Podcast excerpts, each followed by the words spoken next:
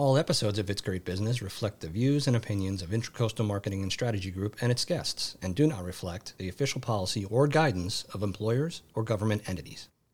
You're listening to It's Great Business, sponsored by Intracoastal Marketing and Strategy Group, where great business equals great people.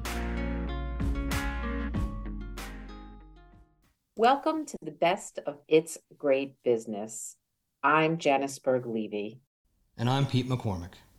As 2022 rapidly comes to a close, we thought that it would be fun to provide you with some highlights from the podcast series. Looking back on our second year of podcasting, we heard from many of our listeners that the stories have been inspiring. From the amazing guests coupled with great career advice, we've only just begun our journey together. This year, we've hosted so many talented professionals who have shared their stories. From Andy Zimmerman, a true trailblazer and best selling author who shared his journey into the Web3 universe, to Ephraim Cohen, technology and content executive who rose through the ranks to become one of the top leaders at Fleishman Hillard, to Aaron Essenmacher, award winning C suite executive and filmmaker with credits at Sony, Discovery Channel, and Apple to Jay Mossman, a gifted entrepreneur who credits his success to his early years as a Boy Scout. To Sue Keith, a woman who calls herself a recovering CPA, who made the leap from accounting into marketing, later becoming an owner of a top Washington, D.C. talent placement firm. And then, of course, Jeff Goldwasser, the king of motor coaches and creator of Buses and Beer, if you've ever wondered where a career in sales can take you, this episode will surely make you smile. Whether you listen in totality or just pick an episode, we know that you will find a story that is meaningful and useful to you. So sit back and relax as we reflect upon 2022. We hope you enjoy. So, Andy, what are maybe one or two things that you've learned about business success and great people that might help some of our listeners? I guess I, I have learned a few things. One is what I found, uh, and and this is somewhat personal. So I, I don't know that that my what I've learned is is what everyone should learn. One thing I've learned is trust your gut instincts, and I I rarely have made a decision too quickly.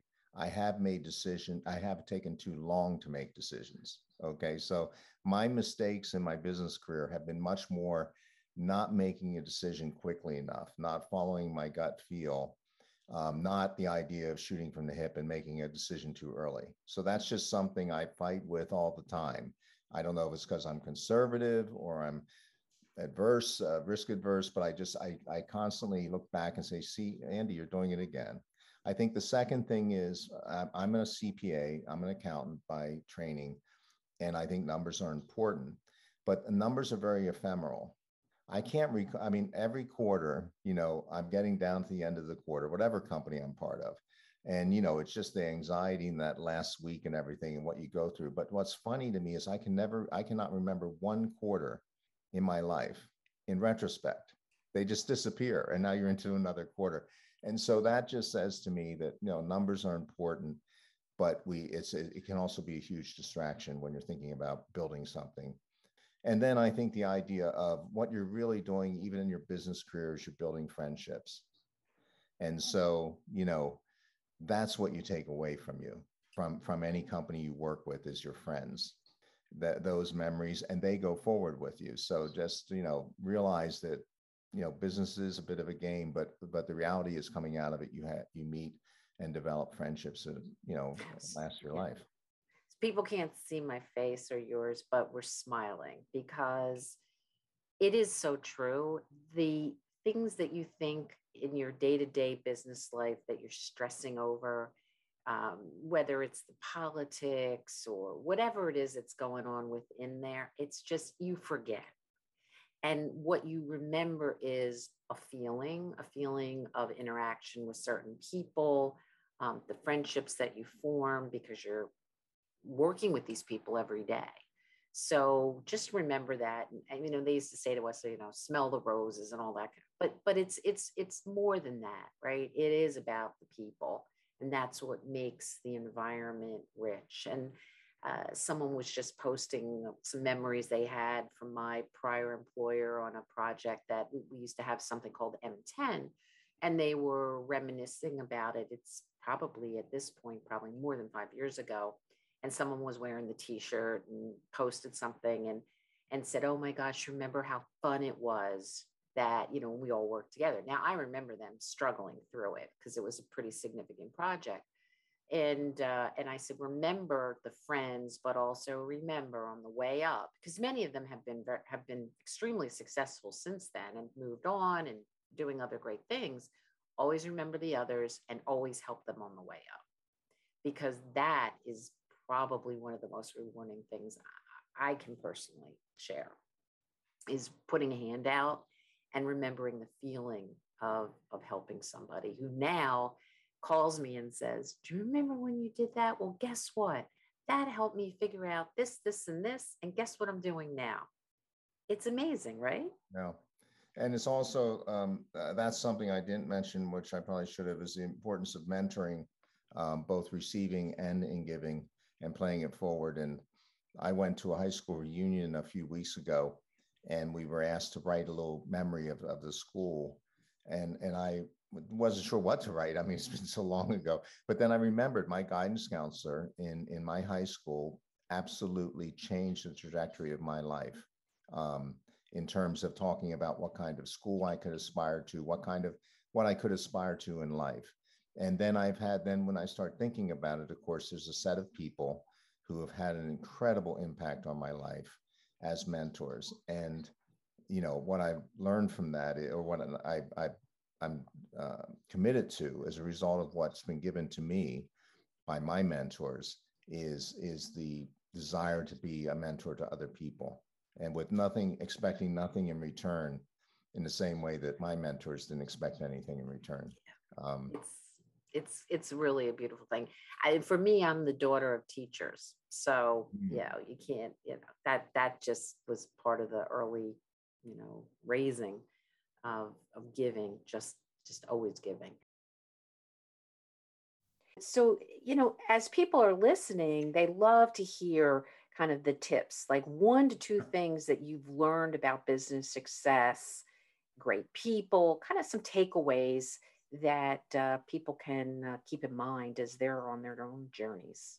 All right, but I'm going to give you four or five if that's okay. Uh, absolutely. We're getting we're getting just... we're getting our pencils out. Let's go. All right, because it's it just depends on the situation. I'd say the first, again, you know, I'll start back with our experience working together back at Accenture. One of the things I really learned from the company itself was it was very focused on finding good people. And I don't mean just good people, smart, talented people, people mm. you actually like working with. Mm. Good people and being very clear on objectives. You know, we all talk about virtual work now. We hardly ever saw each other yeah. uh, working at Accenture. They were doing it way before it was cool or there was a pandemic yes. or anything like that. It was simply a matter of being good, knowing your goals, knowing your role, you know, as part of a team, staying focused on it and being professional and responsible.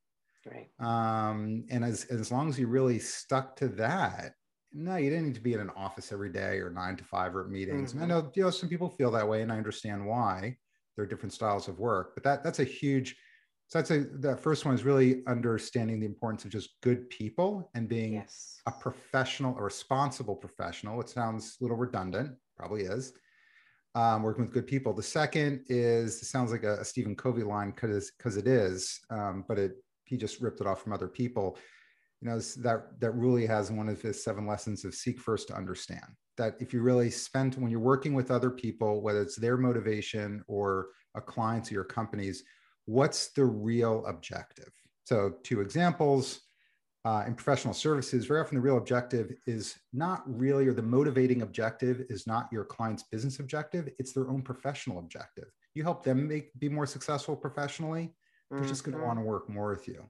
Mm-hmm. Um, then you also, of course, need to understand the, the business objective, but understanding like those real motivators and those real goals and digging deep what's behind. Oftentimes, it helps you kind of sift through the noise and get to the real heart of the matter and focus your energy in a better way.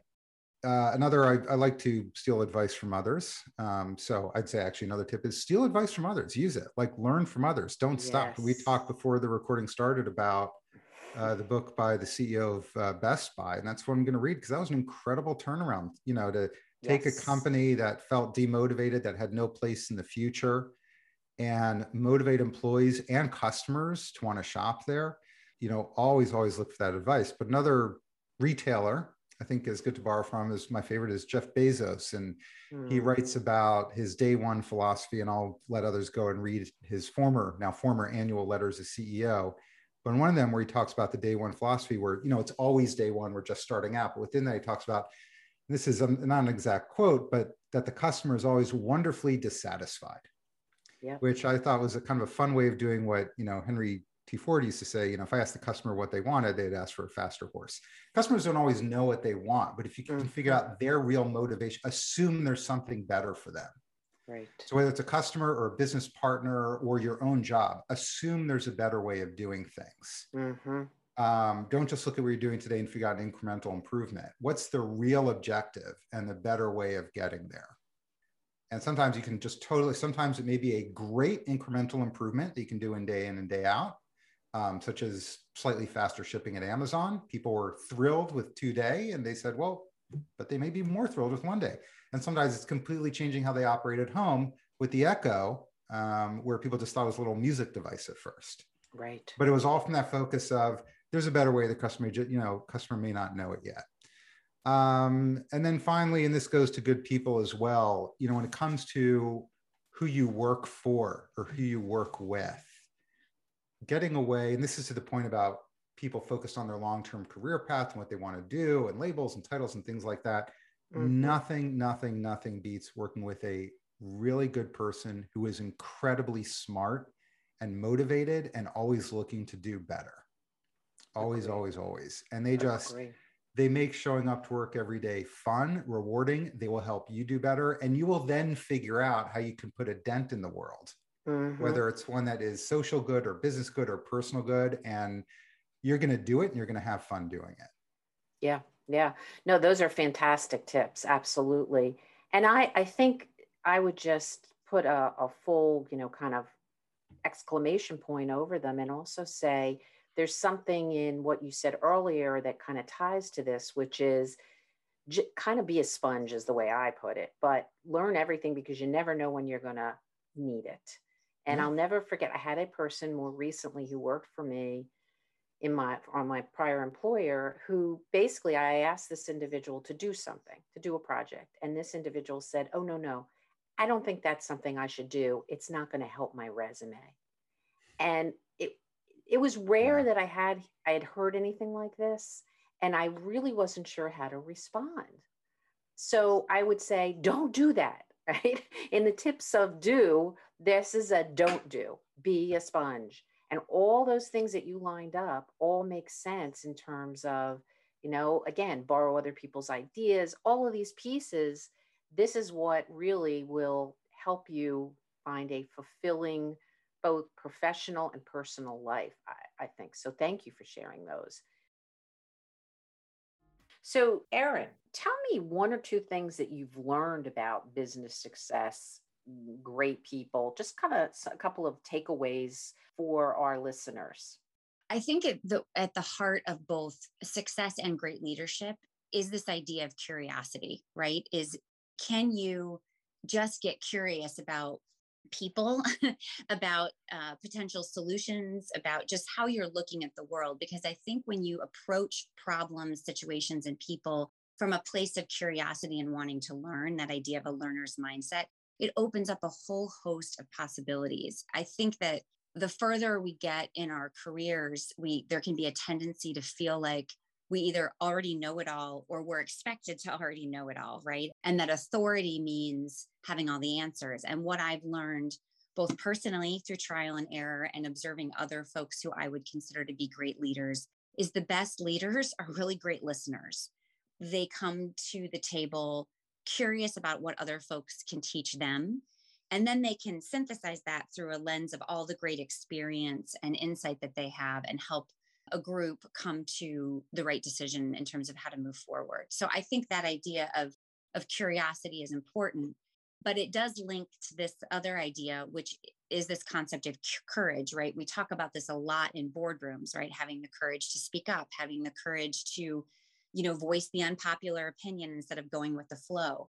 And I think that's true across the board in life when I think about what what makes people successful. And again what I've seen in terms of great leadership is, you know, you have the courage to come to the table a open and, and and ready to listen. And i think that actually does, does take courage. It sounds odd. We think of courage as as loud and you know you're taking bold action and i think a lot of times courage is just being willing to be vulnerable and i think you know that idea of listening and getting curious is is really tied to that idea of vulnerability. Brené Brown talks about that a lot. But i think this idea of you know the courage of understanding and you know knowing what your value system is and bringing that to the table and not being afraid to speak up when you have a different opinion when you see that things could could um, be a different way. I think that there is not enough of that in business. I think again people are so afraid sometimes that if they voice an unpopular opinion or they you know suggest maybe a crazy idea that it might fail or they might be looked at you know kind of askance. But i think that the, the need to just stay comfortable is actually what gets us into trouble, both in our lives and business. And so that courage to really speak up, have the courage of your convictions, to know what your value system is, and to bring that to the table, I think is also critically important. Fab- fabulous. I think that um, the other thing that I would add is the courage, especially as a woman, because having grown up in, in the times where I did as a female, I always heard, well, make sure that your voice is heard at the at the table. But sometimes you're listening, you're, you know, absorbing and just because you didn't say something at that exact moment because they're all battling for whose voice is going to be heard the loudest doesn't necessarily mean that you're you're weak. So part of that courage is finding out that balance of when do you voice that opinion? Maybe perhaps based on this conversation, it's after listening, absorbing, and really hearing everybody's side, not feeling like you just have to say something so that they know you're there. So I think there's this really being more conscious about it. So I, I concur with much of what you said. I mean, the courage part of it is super difficult it is it is difficult. I think that the courage also comes through though with the courage to really believe in yourself and to your point that can be especially difficult for women in a lot of cases because there is still a lot you know in culture and society that sometimes can cause us to second guess you know our opinions or you know what we know to be true the things that we're good at. So i think that courage part also is a lot about internal courage right? Yeah yeah. I'm i'm right there with you on that one so when you think about the things you've learned, um, and this is really helpful. This this is something that our listeners mm-hmm. love. What are the one or two things um, that you've learned about business success that you can really share here with our listeners? What are some takeaways? I guess there are, there's there's a few things, and, and let me kind of go through a histor- history here, if you will. In no particular order, there was a gentleman by the name of Pete Musser who founded Safeguard Scientifics, and Pete passed away a couple of years ago, uh, having passed the age of 90. And he, he probably defined it best for me. He used to say, "Say it, and it will happen." And what he means was, you have to believe in whatever you're doing, and if you believe in it and you focus on it, it's going to happen. Now, it might not happen when you think it'll happen, but it'll happen. Uh, that that to me was a great saying, and and those around me hear me say that often: is say it and it will happen. But as I look back on people that have influenced me and things that I've learned in the industry, go all the way back to my first days at Mellon Bank when I was a programmer. And I was in their training program, and you end up getting assigned to an area of the bank, and you have no idea what area you're going to get assigned to. And I got assigned to the trust and investment group. And a gentleman by the name of Brian Morris came down to, to visit with me. And here I am, a 21 year old, you know, just bright eyes and the world's in front of me. And he comes down, he looks at me and he says, Hi, I'm Brian Morris. You're going to work for me. The first time you screw up, I'm going to chew you out. and you talk about somebody going like, what did I get myself into? What he taught me was being very forthright. Now, maybe he could have delivered the message a little different, but what he said, what he taught me right early on was tell somebody the honest truth. And what he was really telling me is listen, kid, you might think you know everything, but you don't. And you're going to learn a lot, and I'm going to have to teach you. Then I had an opportunity to work for a gentleman by the name of Ed Hyde, also at Mellon.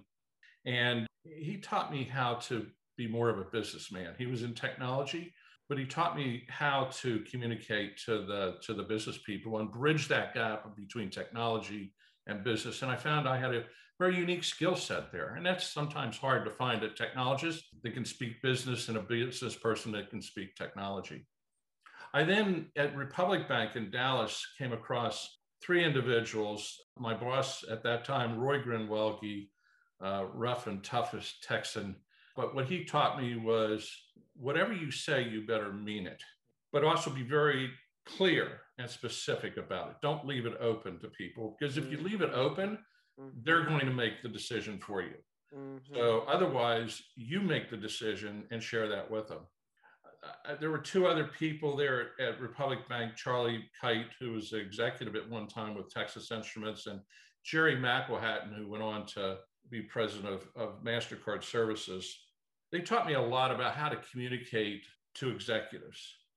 Uh, Charlie Kite taught me how to play what he called worst critic. He said, when you try to go into a presentation, most people try to go in and surprise people. Mm-hmm. He said, don't do that. He said, if you know you've got people that are probably going to disagree with you, go see them ahead of time mm-hmm. and let them know exactly what you're going to be presenting and find out where their objections are. And then go into that presentation and say, listen, this is what I'm presenting. I know that so and so and so and so is not in agreement. I had an opportunity to meet with them before here you know, I appreciate their thoughts, but here's why I think we ought to do what we do. He says, what it does is it takes conflict out of that meeting yeah. they can't yeah. kind of challenge you. They can challenge you, but they're going to challenge you in a, in a, in a positive way as opposed to a negative way. That's a be- that is actually beautiful. That's a beautiful one. Yeah, and really. it, it, he taught me so much of how to deal with with people in conflict. Jerry McElhatton taught me how to present your ideas in in one paragraph. Jerry's basically said if you're presenting a proposal, you put everything in the first paragraph. So an executive doesn't need to read anything more than that to know.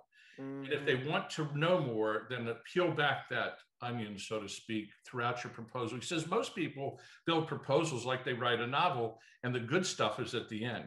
Yeah. He says you need to do it in reverse. And Jerry used to even pick on taking words out don't say I recommend, say recommend that we purchase the following system for $1.5 million, which will give us an X percent return. And we will start it on this date and deliver on this date with these risks, period. Mm-hmm. He said, Now you told me everything you wanted to tell me. Right. If I want to know more, I'll read more. Maybe that's just enough for me to either approve it or not. There was a gentleman by the name of Dick White who was my who was the chairman of the trust company and my boss after I left technology and went over to the business side. And Dick was a wanderer. He was one of those executives that you'd see wandering around all the time.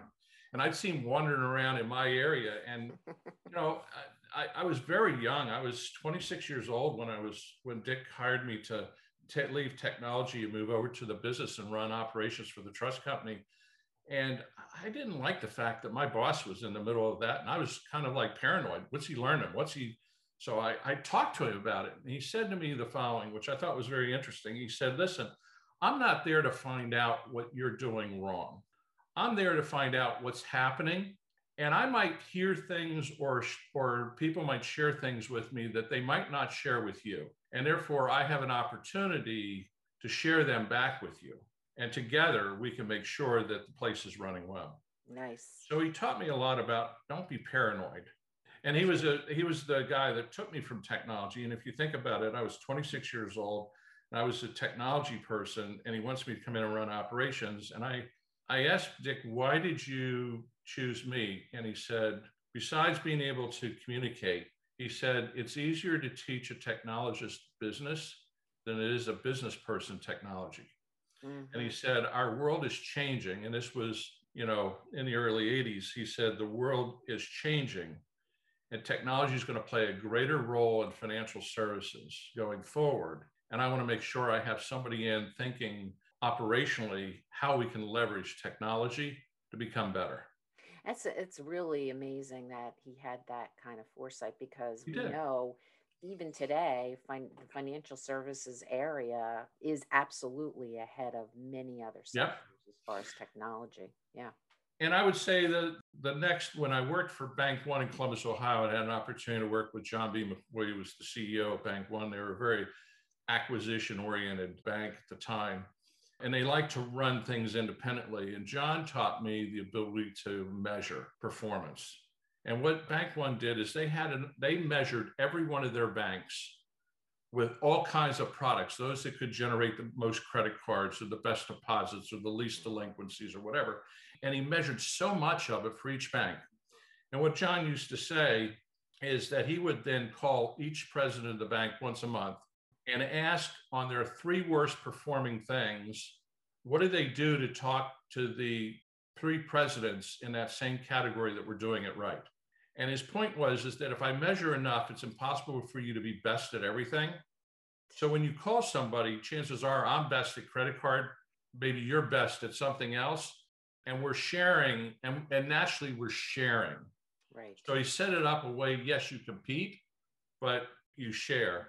And then John always had that tagline is he said, if he didn't, if when I called, they said they had, if they told me that they had not yet talked to the other three, I invited them to Columbus for career counseling. well, you know, it's- you, you you that's a you brought up a couple of really great points. One is obviously the one you just described, which is around collaboration, which we hear Mhm. that word now, right? In, Right. in all types of businesses, but that's essentially what it is. Even though you might be competing with each other on one level, there's this this whole piece of collaborating that is so important uh, Mhm. because that's where success really comes in. And I think going back, just talking about all these wonderful people that you worked with and for, this whole piece of mentoring, the mm-hmm. importance of coaching and mentoring Right. and and giving back. So we all know that you know most of us could not have been successful with those people that helped us. And so that's what we're doing right now, even with this program. and I would say if you talk to people that I work with every single day, I they, they probably heard some of these stories and and they see the same types of things. So you know the things that I have learned, I make sure that I share with those around me, and we- we just get better for it. Right. Beautiful. If you think about the things you've learned over the Yeah. last X number of years in terms of business success, uh, great people, what are some key takeaways for our listeners? I think it's really important. And I really did, uh, right before Kathy, my partner, approached me about doing this, I was having one of my many career crises in terms of what am I doing? Where am I going with this? And I literally said aloud, Where's my platter? Like I was, you know, and I, but I think it's what the platters appear because of what you've done and the relationships you've built and the fact that you've been a good reliable employee that people can depend on and you've built really strong relationships. And really importantly and this is um, one of the things i think is a, a real detriment to our current zoom world is building relationships with people you work with outside of your immediate team outside of marketing. You know you bump into the cio in the kitchen back when we were in kitchens office kitchens and you get to know people and you get to know other parts of the business and that can only add something to the work you do you know you're um if i say his name right ephraim did i say that correctly one of your guests Ephraim, yes. ephraim Yes. excuse me Yes, yes. um, I was listening to his interview the other day, and he said something that so sums this up. He said, "quote To you, because you all work together at Accenture, we worked our asses off to get lucky." And I think that is exactly, and I'm going to borrow that. Um, I think that's exactly what I'm getting at. If you work really hard, you're a, gr- a reliable employee, you're a, you know a, a good teammate, and you build relationships beyond your immediate team. I think the luck shows up. And in my Yeah. case, you know, I call them platters, but it's you worked your we worked our asses off to get lucky. I think that I that was so spot on. You asked about great people, and I'm actually going to mention someone that you and I both coincidentally had the pleasure of working with, Ken Daly. Ken uh, was the CEO of an association I consulted for for five or six years, and I had been there so long. I was fairly, you know, pretty much common law employee at that point. That's how I and, thought of you.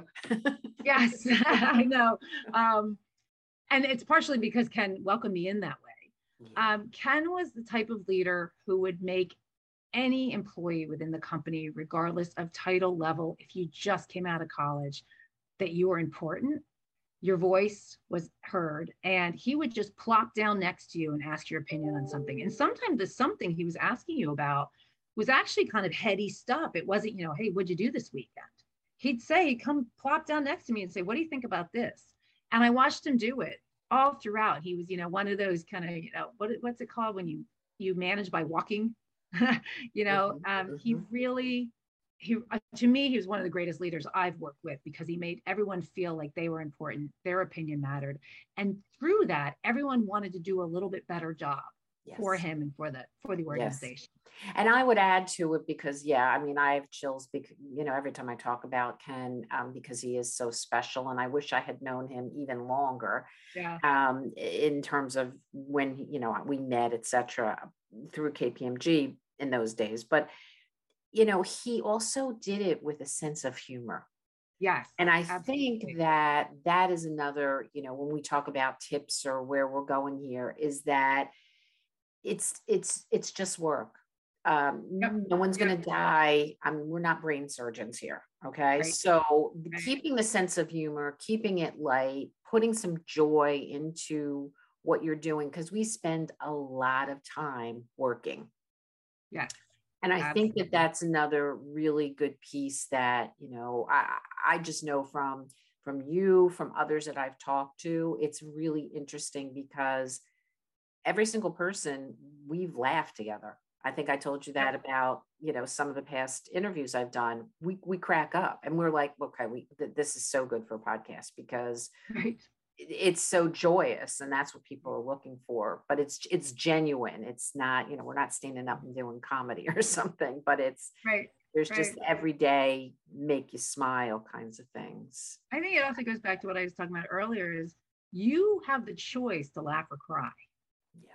Right or moan or whinge or whine you know you get you have the choice of how again some of the things are out of your control but you can still control how you deal with them and i think you know when challenging situations come up at work, who would you rather work with? Someone who's just moaning and groaning and seeing, you know, only things negative, you know, the Eeyores of the world, or do you want to work with the person who says, okay, this isn't great, but let's figure out how to how to plow our way through it. Exactly. Um, so I absolutely agree with you on the last growth opportunities. Great. Yep. So Jeff, tell me about this program and you're smiling. What is buses and beer and how where did that come from? And just tell me everything i want to hear about this. So you know the motor coach industry is so unique we we're a very social industry. Uh, there are there are two national trade shows a year and then there are state association meetings and there are open houses with manufacturers. So prior to the pandemic i was doing about 37 bus trade shows or events a year. Mm. So, you know, I, I traveled a lot, you know, out in front of people. And when we do these shows, it's not just standing in a booth. They take you on a fam tour, which is they, they take you out to an amusement park or to visit, you know, attractions in these different cities. You know, they want to show off what they have to offer. So, you know, the vendors that are at the shows ride along with the operators and engage with them and visit the things that they're seeing. So the pandemic happens March 13th, that Friday night. Mm-hmm. I'll never forget it. I'm out for dinner with a bunch of people from my gym I get home and I see, you know, the all the announcements that we're, we're going on lockdown. Boom, two weeks becomes a month. A month is going on. So in, in mid-April, we hadn't seen anybody. We haven't really spoken to anybody.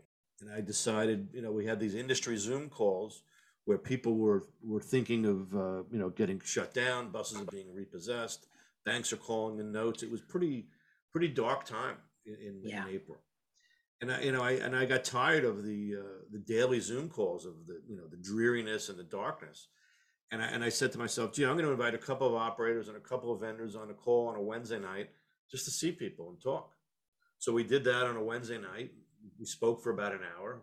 Had a, everybody had a couple of cocktails while we're sitting there, and uh, the next week, prior to the next Wednesday night, people were emailing me, "Hey, I heard you. I heard you had this call. How do I get on the call? Can I get an invite to the call?"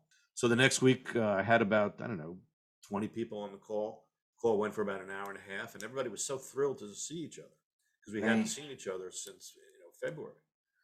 And it took off from there. People started emailing me, I need to get on a call. I want to get on this call. And I, and I decided that I didn't want any bank people on the call, nor any insurance people on the call, because that's where the major stress points were in the industry. mhm. And we decided, I decided to call it Buses and Beer. And it evolved into a every Wednesday night.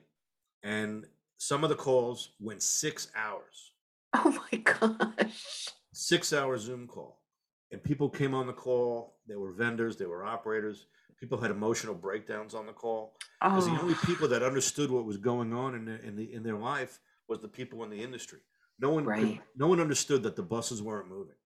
You know, people lost three, five million dollars, three to five million dollars overnight from cancellations of trips, laying drivers off. And the banks, you know, these buses, a bus costs five, six hundred thousand dollars. You know, your Mm. payments on a bus is five or six thousand dollars a month payment. And the banks are now calling, hey, what are we going to do? How are you going to pay this? You know, do you want to turn your buses back in? And it really crunched the industry. And mhm. it became a salvation, the buses and beer of a community Yeah. people. I had to get really smart with the call. I started making up an agenda. I asked all types of questions to keep people engaged, whether it's we talked about, you know, the bus industry, we talked about home life, we talked about sex to keep it interesting after nine o'clock. we talked about men's lingerie, women's lingerie. I mean, it went all over the place. yeah. And um, I even had to do, you know, he, we had a Zoom call with two intermissions because nobody wanted to miss anything. And, and I found out I could ask any question that I wanted to ask, and people would say, "Yeah, I'll answer that question, Jeff." Whether it was a sex question, a food question, I mean everything. I want to Twice- join this call.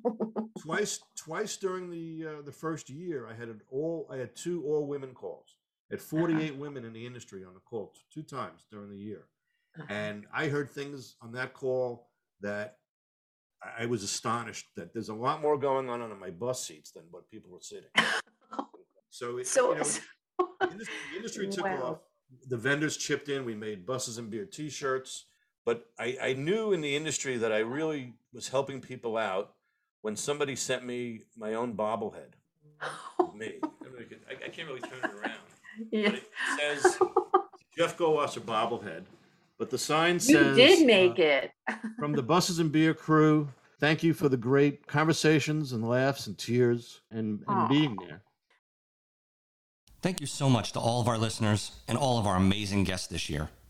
We have plenty of new guests lined up for 2023 and always welcome your suggestions and feedback. Stay well, stay happy, and keep listening. Happy holidays and Happy New Year. Happy holidays and Happy New Year.